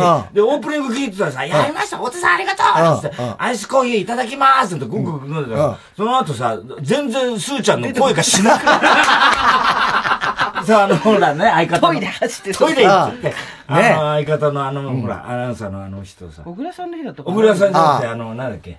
今、別でやってる。堀井さん。堀井美香さん。堀井さんがずっとさ、なんか喋っててさ。スーさんはちょっと今、席を外してもらった。そうだったね。俺のコーヒーでお腹壊して。最悪ね。吉田洋さん。そうなんですよ。ね。そう。あれ楽しみだね。いや、もう、だからもう、完全に、テレビ東京なんですけど、TBS ラジオで、TBX ラジオっていうところで番組をやってるような。田中みな実も出るんですよ。パートナーがニュースになってたね。それで、平子さんが、アルピーの平子さんがちょっと出たり。TBS は完全に。なんでそれを TBS でやらないの？ TV はわかんない。なんで TBS は NHK とかさ、テレ東の宣伝ばっかしてんの？どうしたのこの曲。ね。壊れたの？壊れてはない。立花に壊れたんだよな。あ、そうなの。楽しみだよね。初めてでしょでもドラマ化なんて。1本目の時、ララ TV っていう、ケーブルの方でなったんですけど、1作目が。でもそれは、ちゃんとしたこういう、なんていうんだろう、30分ドラマ、ワンクールみたいなのを初めて。あれだな、あいつがやってた。栗原がやってたやつね。ね、昔ね。栗原がやってた。そうです栗原美和子。生意気な女。いやいや、生意気な女。いやいや、知らないからね。これね、そうそう、そうです。俺らと同期なのあれ、栗原。AD の時からあの態度。そうそうそう。AD の時からあの態度だからね。そう名物プロデューサーなんつってさ。で、さんまさんに向かって AD で1年目だよ。さんちゃんっつったんだからね。そう。伝説なんだから。ワンレンをかき上げながら。いい時代だ。もうアクセサリージャラジャラさせながら AD だって。もうだからフジテレビのね、一番良くないところの代表みたいな。もうバブルの時の、バブルの時の。一番良くないの。すごい。そう。まあ。偉そうだったな。いやいや、まあでもすごい人でね。そうそう。その、だんだんどんどん。いや、名前はやっぱり、そう。ね、知ってますよ。片岡飛鳥ってわかる？めちゃイケとか。めちゃイケやってた。片岡飛鳥も1年目で、まあ、ほぼ1年後なのか。1年後輩なのかな。だけど、ほとんど年齢は同じなのに、もう、飛鳥はその時は、いかにもジーパンで AD って、こき使われてんだよ。その、飛鳥のことを、なんだっけ、栗原が、アスカーとか言って、顎で使って、この人相当偉いんだと、後で聞いたら、俺らと変わんない人びっくりしたんだよな。同じ人。アスカを恨んでるって言ったらね、未だにな。そんなことは言ってないし、別に。そうそう。ねえ。ドラマは？楽しみだね。ドラマはですね、4月の9日から。0時12分からスタート。金曜日でございます。金曜日。そう。楽しみだね。ハライチの岩井さんも出ていただくんで、今ちょっと挨拶。あ、それは、岩井はだから、そのほら、満島ひかりちゃんともドラマで共演してる。しかも岩井さんは結構セリフがちゃんと今、あるっていう話を聞いて。そうなんだ。ねえ。びっくりです。あと、私の元から役をカモメンタルのう大さんがやってくれて。う大が。お父さんなんだっけ？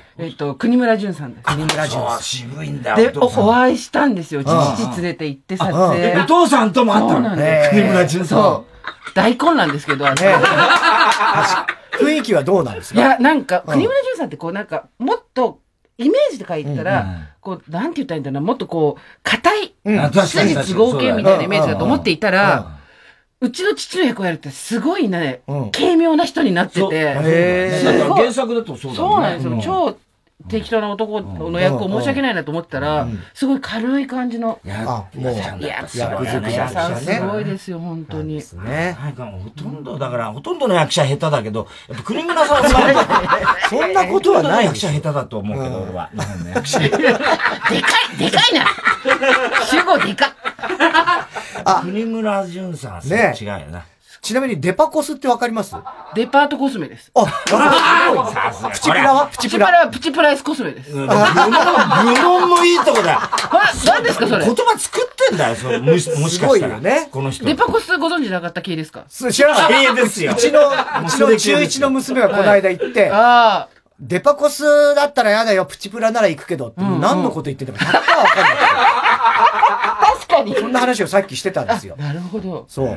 で、プチプラっていうのは、まあ、安くてもいい。そうです、そうです。キャンメイクとかそういうね。キャンメイク。ブランドがあるんですけど。ああ、ブランドですか。そう。ビクビクしちゃう。今、二人なんか、尻に電流流れてみたいな。ぴょん一緒に同時に上がって。怖くて言われる言葉が怖くて。もう突き刺さってくるから。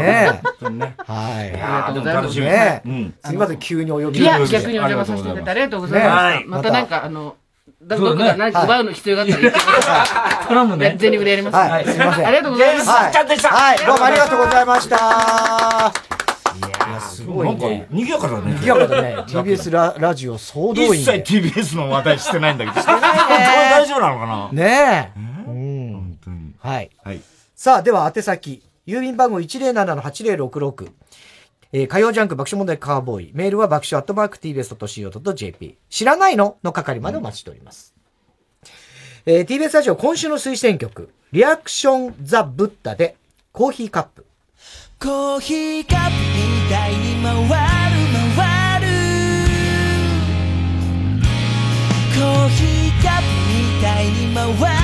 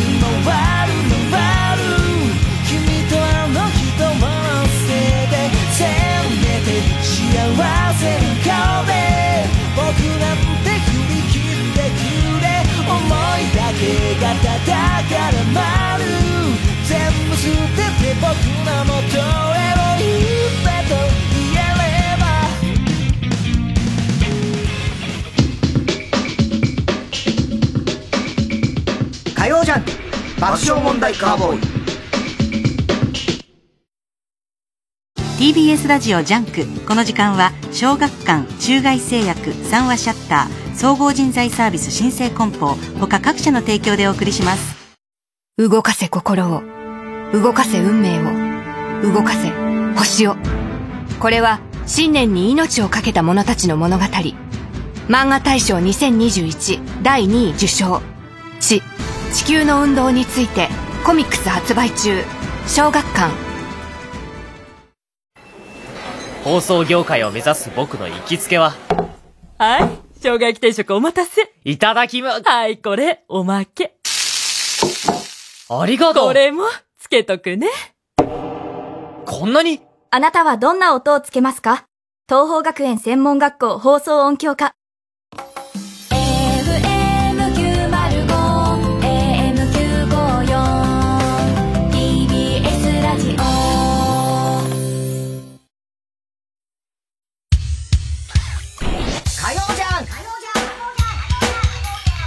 爆笑問題カーボーイ。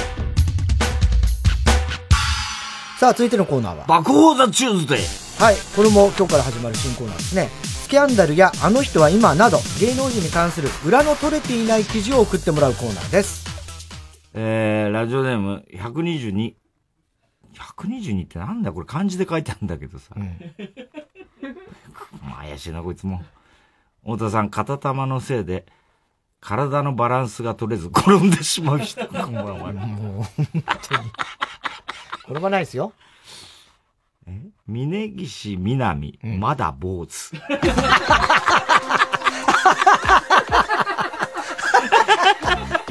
経ってんだよ。2013年、AKB48 の峯岸みなみさんが丸刈りで謝罪を行っていたことが話題になったが、あれから8年経った今も峯岸さんは坊主だという。芸能関係者によると、峯岸さんは一度坊主にした際の頭の爽快感が病みつきになり、現在メディアに出演する際はカツラをかぶっているとのこと。デレテテテじゃねえんだよ。デレテテテじゃねえんだよ。なわけねえだろね。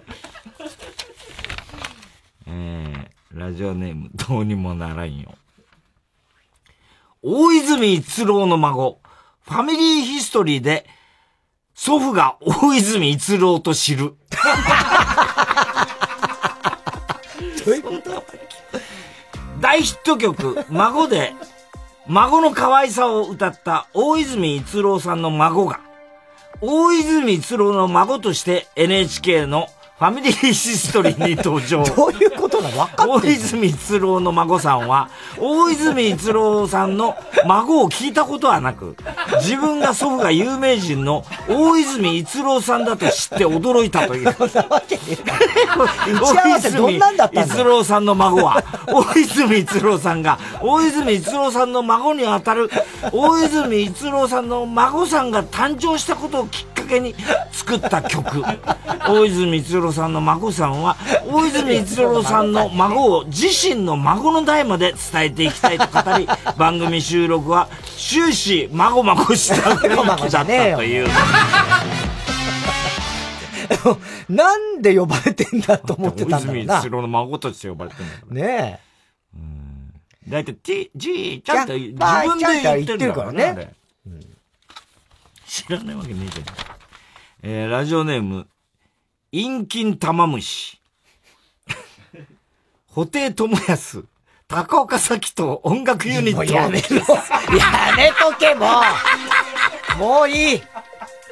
女優の高岡早紀さんが今年夏歌手デビューすることが発表された。プロデューサー、歌手でギタリストの布袋寅泰氏が務め、ユニットという形で活動することが分かっている。一部報道によると、ユニット名は火遊びになる予定だそうだ。いやもう本当に忘れてください。もうそのことはね、忘れらんないよこれは。ちょっといや火遊びが過ぎましたね。怒っちゃった。あの時の保坂君のね、激怒だよ。がまたすごかった。激怒でね、そりゃそうだろう。どうにもならんよ、山寺宏一の半生がアニメ化。山寺宏一役に山寺宏一。大人気声優の山寺宏一が自身の半生を描いたアニメ、山寺宏一ストーリーにて、主人公の山寺宏一役を務めることが分かった。七色の声を持つという山寺は、山寺宏一役のほか、ウィル・スミス役、鈴木正幸役、柳瀬隆世役、戸田恵子役、野沢雅子役、ウォルト・ディズニー役など、全50キャラクターの声優も務める。やりすぎだよ。山寺は、僕の半生を僕が演じる。これは自主制作ですかと語り、必死に声の使い分けを練習しているという。ねえ。こりゃそうだよ。もういろんな役をやってるからね。戸田恵子役までやんなきゃいけないの？それは大変。小沢雅子。それは本人でいいじゃねえかってね。ラジオネーム大体和音。ミルクボーイのおかん、めちゃくちゃ記憶力があった。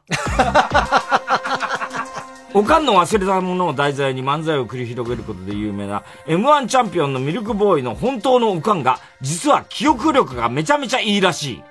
記憶力を競う大会のシニア部門では、近畿地方で前人未到の5連覇を達成したようだ。過去芸能関係者。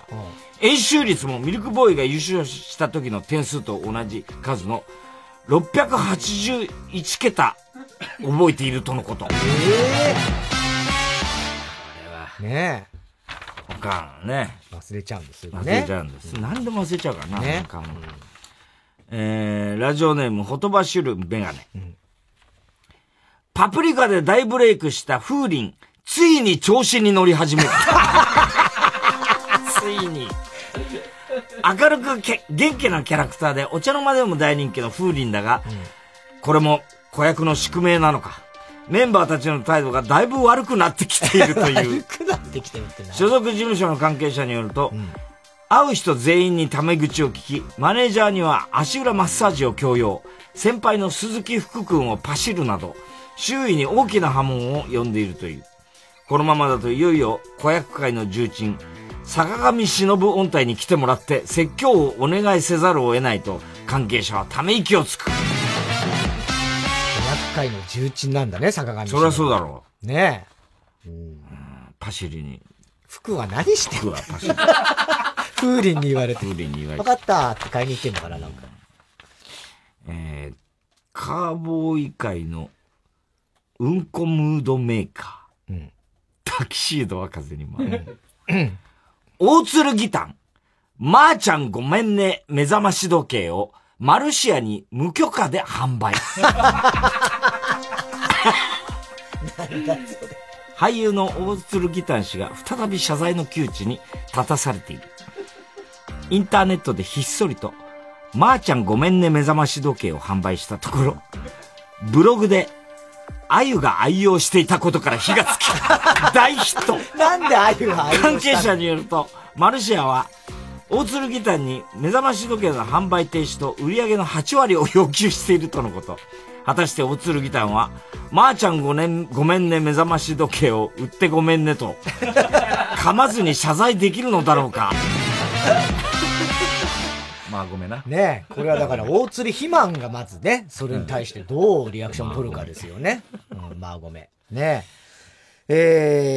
宛先は郵便番号 107-8066 火曜ジャンク爆笑問題カーボーイ。メールは爆笑@tbs.co.jp まで。爆王座チューズデイ。それぞれの係までお待ちしております。火曜ジャンク爆笑問題カーボーイ。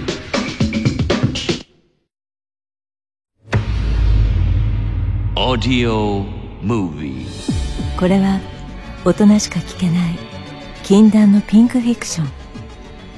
神の下で出会った男と女のモイスチャーなラブストーリー、禁断の国会室。ご安心ください、ここでのことは誰にも漏れることはありません。カーテンで仕切られた二人きりの空間、誰にも話せなかったことを語るうち、いつしかその時間は彼女にとってかけがえのない時間へと変わっていく。絡んでしまった糸を解いていきましょう。この作品は成人向けの内容です。一人でこっそりイヤホンやヘッドホンで聞いてください。詳しくはオーディオムービーで検索。無料で配信中です。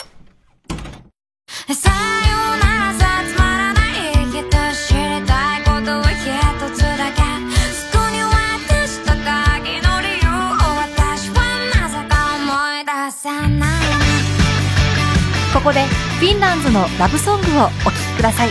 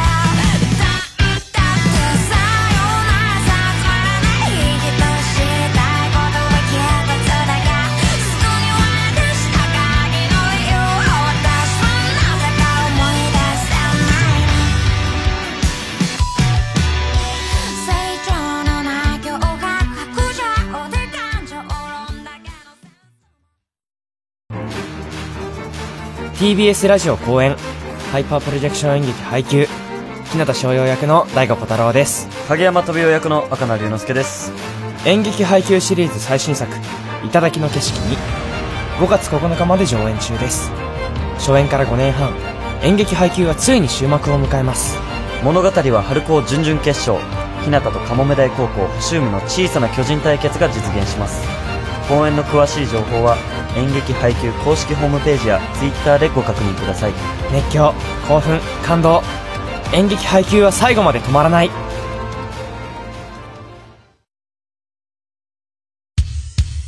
火曜じゃ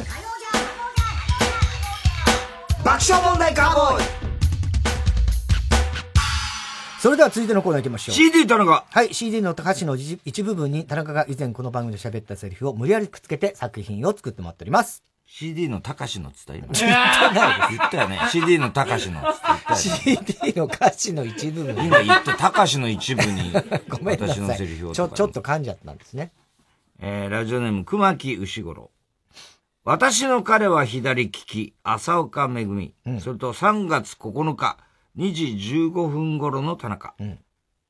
小さくなるキスするときもするときもこちらにおいでと呼ぶときも呼ぶときもいつでもいつでも彼はトマトジュースを口からこう出すいつでも激数とかね。ねえ。やだろ。こっちおいでと。呼ぶときトマトジュース。口からね。最悪だよ。やだね。かやがまたさ、ね、はいはい。いや、いつもそうやってやってるね。必ずドアちょっと開けてさ、いや、大丈夫だからって言って入ってきて打つみたいな。この間さ、とうとうさ、ここにドアまたちょっとだけ開けてさ、店長店長とか言ってさ、俺が言わなきゃいけないみたいな。もう俺にもセリフがあるみたいな感じで、店長いますかとか言うから、おう、どうしたとかって俺もやんなきゃいけないんだ。やんなきゃいけない。やんなきゃいけないんだよ。で、僕、これ本好きじゃないですかとか言って、この本屋勤めて本当に嬉しいんですよねとか言って、だんだんこっちも、ああ、そうだったよな、お前本好きだよな。なんで俺が参加してんだよねみたいなさ。ね。そしたら僕ね、ちょっと今度の新作のポップ考えたんですけど、ちょっと見てもらっていいですか？お、いいよ、見てやるよつって入ってきたからバーンってやったら、うわーってポップ持って、うわーって倒れたんだよ。ほいで、なんだったのそのポップはつったら、田中裕二新作、猫と片玉王子、素晴らしい感動作とか書いてあった。すげえさ、それエプロンしてさ、凝ってさ、やってんだよ。何してんのよ。かがやもね、二人揃ってこないで心配して。その時だよ。その時ね。その時だから、先にかがが普通に挨拶して。普通に挨拶来て。で、その後、かやが先にそれやって、その後、すいません、今日から復活します。かがが。よかったけどね。ずっと待ってたらしいよ。待ってた。ネタが終わるまで後ろで。ね。ラジオネーム、熊木牛五郎。ミラーマンの歌、ハニーナイツ。それと3月16日、2時6分頃の田中。朝焼けの光の中に立つ影は。この影は、うんこです。最悪。なんだよ、これ。なんだこれ。なあ。朝焼けの光の中に立つ影は、うんこです。懐かしいね。でも、ハニーナイツだったんだよ、これもね。これね。なんだっけ、ハニーナイツって、ビルマンもそうだよな、確か。ベロもそうだっけ。あ、そうか。ね。あっちか。ラジオネーム、小栗旬筋太郎。あの鐘を鳴らすのはあなた。和田アキ子。それと3月9日、1時37分頃の田中。はい。街は今眠りの中、鐘を鳴らすのはあなた。黙らせろよ、めんどくせえからよ、早くしろよ。ダメダメダメダメよ、何これ、黙らせるじゃないんですよ。もう名曲をもうね、一番いいとこだから、小サビの。ねえ、これはテープ入りで。ラジオネーム、今に見てろ、どっか。はい。いちご白書をもう一度バンバンですね。これも名曲。それと2回入ります。3月9日、2時57分頃の田中。いつか、君といた映画がまた来る。ああ、私ね、すごい面白いよね。好きでね、前見てた。あ、過去形ね。過去形ね。授業を抜け出して二人で出かけた。いや、もう。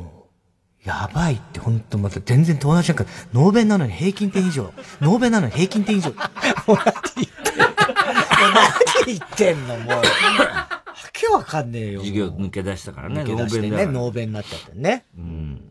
ラジオネーム、今に見てろ、どっか。さよならの向こう側、山口百恵。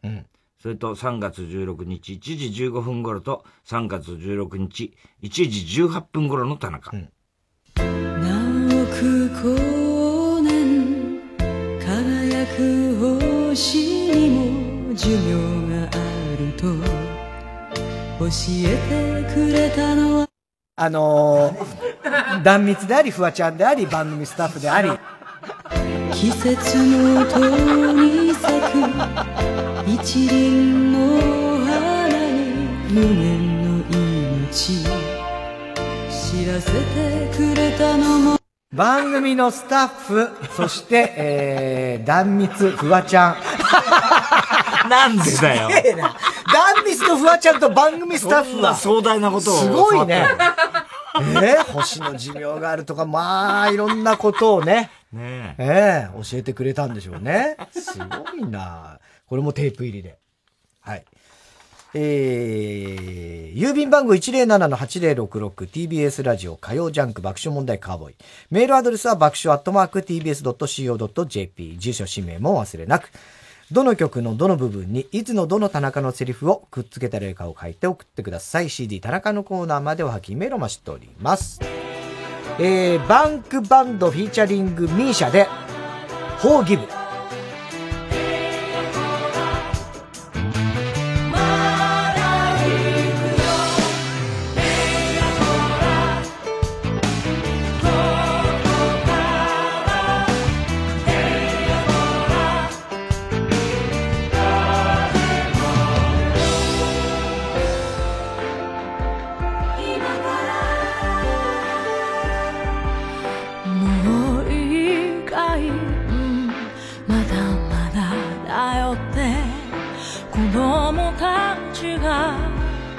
かくれんぼしている可愛らしくて懐かしくてつかの間時が止まる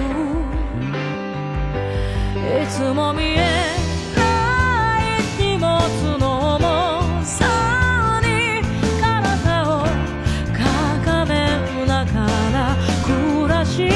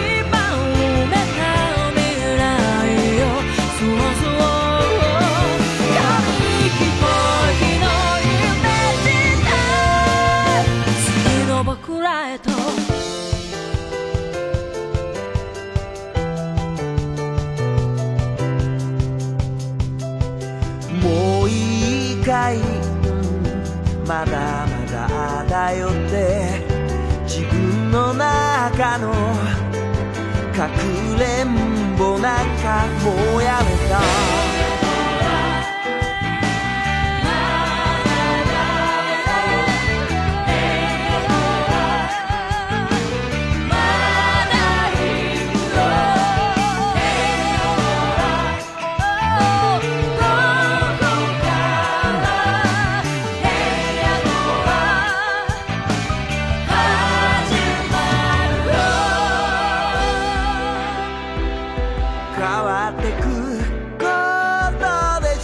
続いてはいかないそれもとに理解してる新しい景色を許すことでそれまでの全てが許されるならいいのにつま先立ちして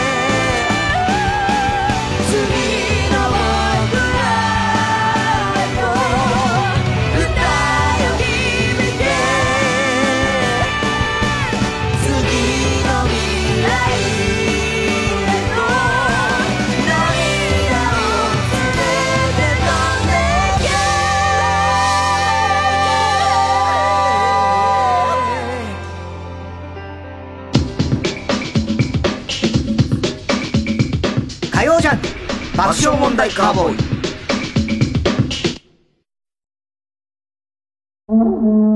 殿、我が軍の兵力では歯が立ちませぬ。足りぬなら増やせばよかろう。増やす。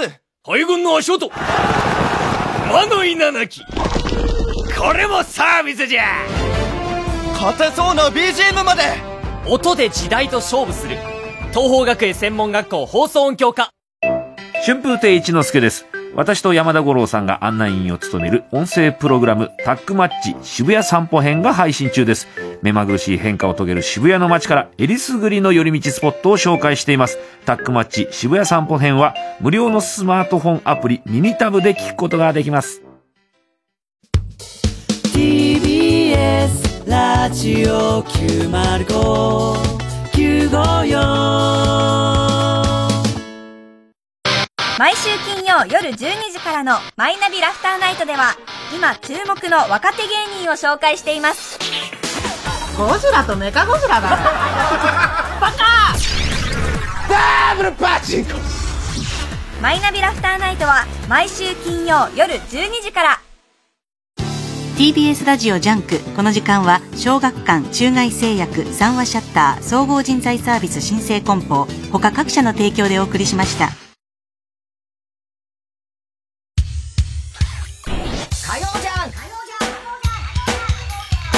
爆笑問題カーボーイ。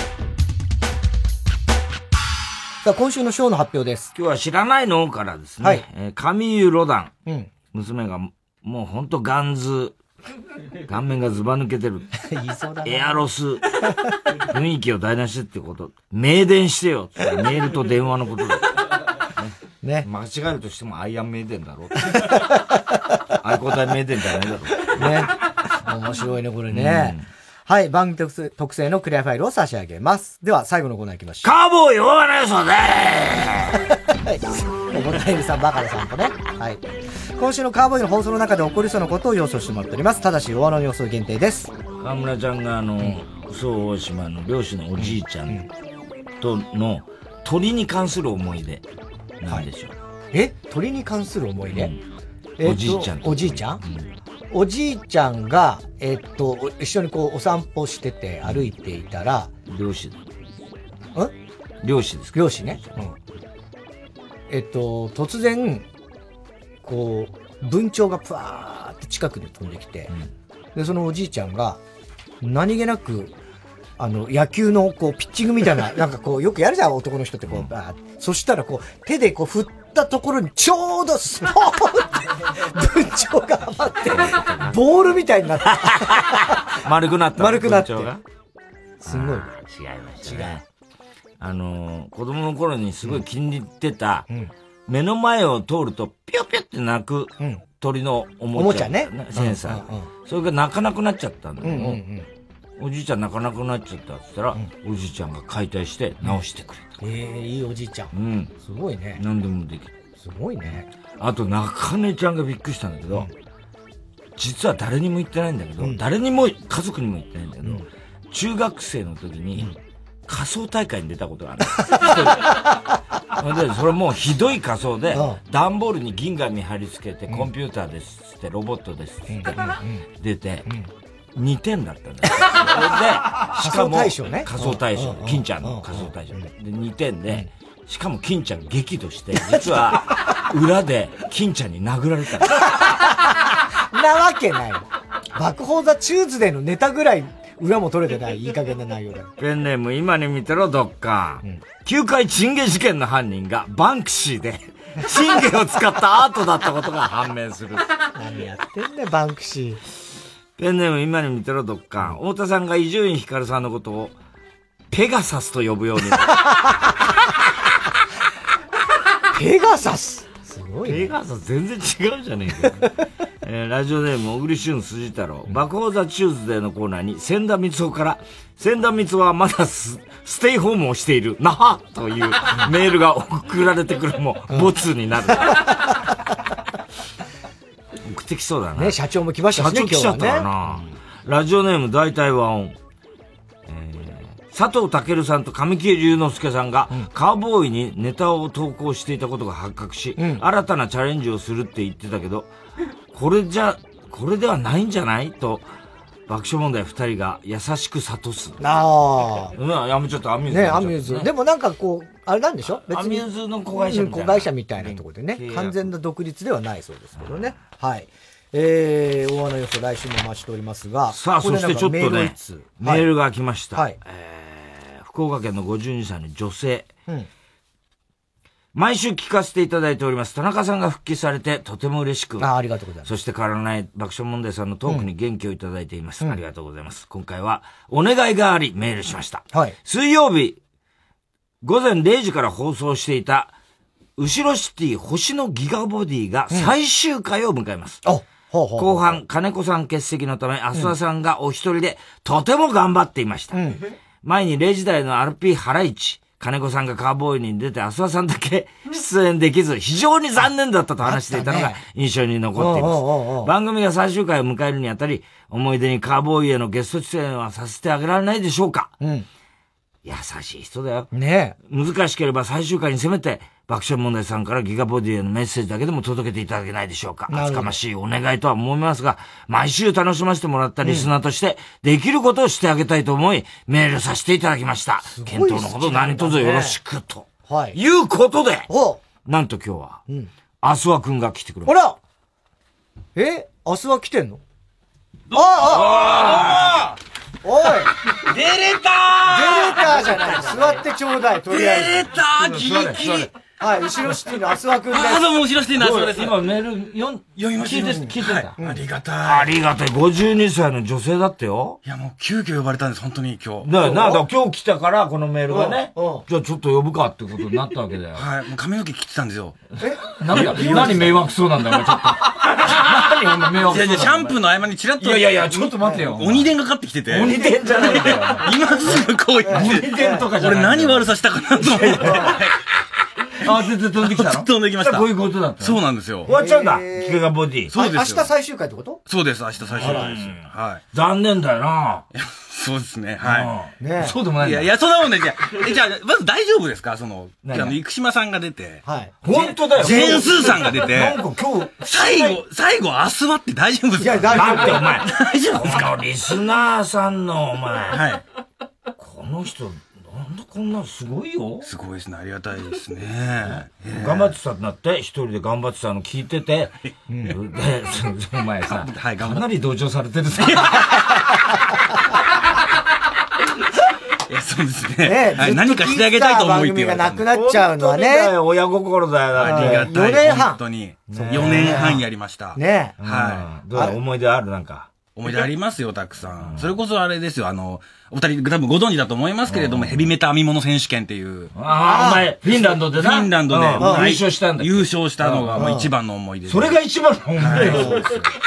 僕は日本で聞いてたんですけど、それ。ああ、そうなのか。それが一番ですね。だからあれなんだっけあれはね、正月か。令和元年の時だったんだよ。そうなんですよ。その時に、金子だけ来てて。そうなんですよ。お前がなんかとにかく今年は、令和になったらなんかキャラを変えて、なんかどこでも乱入するみたいな、なんかそういう言ったんだよ。いや、僕が言ったんだよ。金子が言ったんだよ。金子が言ってて金子が来たんだ。そうです。で、僕は、家で聞いてて、よし、頑張れ相方と思って。そしたら、ハライチもアルピンも来るから、あれ、俺だけ言ってないってなったんですよ。今から来んじゃねえ？明日は何してんのみたいな感じだった。大体そういう時プロデューサーから今から来れるみたいなのあるじゃないですか。一切来ないから。鬼でなかった？なかったです。あれ、やっぱ自分で来ないと。やっぱそれは。ずーっと家で立ってましたよ。立ってた。座るわけにはいかない。チンチンが立ってた。違います。わけねえだろ。なんでこんなしまいたいんですか。これからじゃあ、どういう活動的にはもう変わんないの今まで。まあそうですね。僕料理とか、キャンプとかでお仕事させていただいてるんで、それを変わらずやる感じですけども。だから、もう最終回はもう撮ってるんですよ。明日放送の最終回。あ、どういう話をしてるんですか？涙の。いや、まあ最後どうやって終わってんの？最後は、いや、言わないですよ。それはぜひ聞いてください。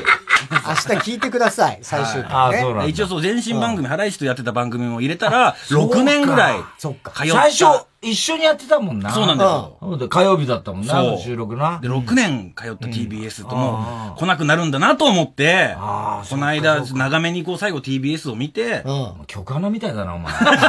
古いになった曲穴みたいなことやって帰ったんですよ。そしたら1週間も経たないうちに来たんですよ。もう来たね。何かで来るだろ、お前。何かしら、お前。何考えにふけってんだよ。ふけりますよ、そりゃ。引退するわけでもない。まただと俺らの番組とかもな、もっとぐれいいんだよな。あ、そうだよ。だから、例えば日曜サンデーの。はい、はい。呼んでくださいよ。呼んだら来んの？うん、すぐいつでも来んの？シャンプーしてても。シャンプーしてたら来ないかもしれない。それだけ。終わったら。わかんないもん、お前がシャンプーしてるから。シャンプーするほどの髪じゃないしな。いやいや、今日もでもね、やっぱ髪、なんか、徳永秀明みたいな感じになっちゃうな。わかんねえよ。それ褒めてるんですか？なんとなく漠然としてるやつ。秀明言われたもん。歌うまいな、お前。うまくないっすもん。なんで徳永秀明みたいな感じ。こいつが言ったんだよ。こいつちょっと脳梗塞やってるから。やめてちょうだい。ねえ、よかったでも。はい、ということで、星の後ろシティのね、星のギガボディ。ちょ、うる覚えじゃないですか。大丈夫ですか。